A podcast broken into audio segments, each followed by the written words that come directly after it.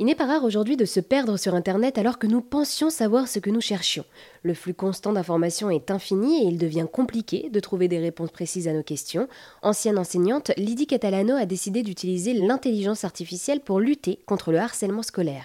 Avec hashtag Cathy, elle a développé une messagerie virtuelle personnalisée qui, selon la demande, apporte tous les outils nécessaires et applicables directement.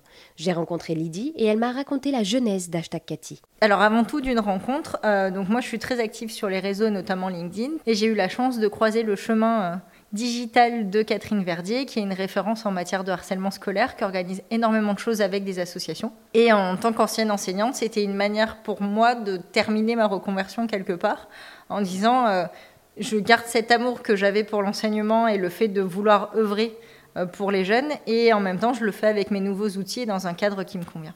Donc euh, voilà, pour bien comprendre, euh, cette messagerie virtuelle hashtag Cathy rassemble toutes ces données sur le harcèlement scolaire. Pourquoi avoir décidé là aussi de se tourner vers le harcèlement scolaire, vers ce thème-là? Je pense que ça, c'est un projet personnel d'enseignante.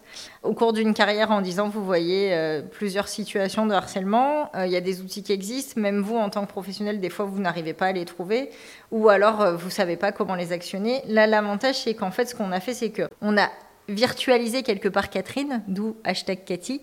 Et en fait, elle nous a donné l'accès à tout son savoir. C'est quelqu'un qui a publié plusieurs livres, qui anime des groupes de parole.